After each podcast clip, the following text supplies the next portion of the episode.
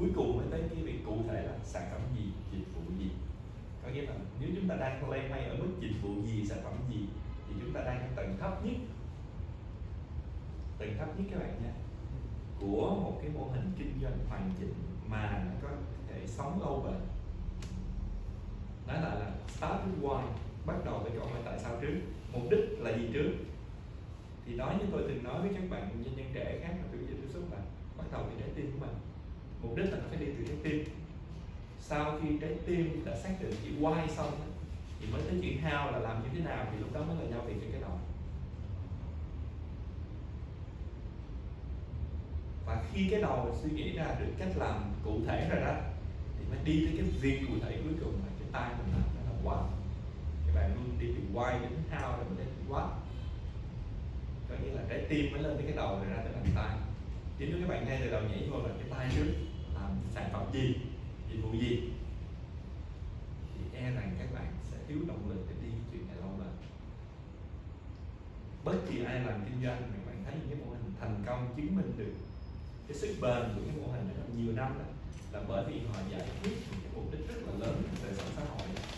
Và vì vậy mà những cái người tham gia vào cuộc chơi đó hay là cái công ty đó là mới có thêm động lực ngoài cái đồng lương, bởi vì họ đang biến họ thành một phần của một cuộc chơi phụng sự cho xã hội.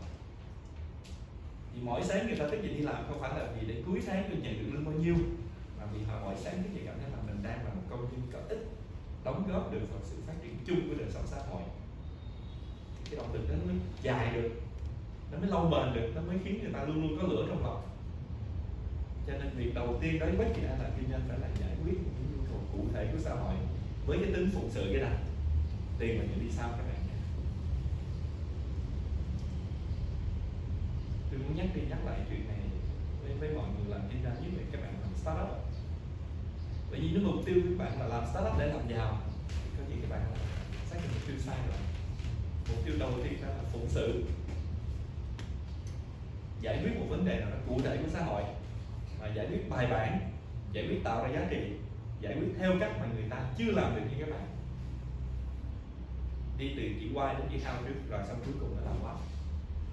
Đi từ trái tim và cái đầu mình trước là phải tính chuyện cụ thể là làm cái gì.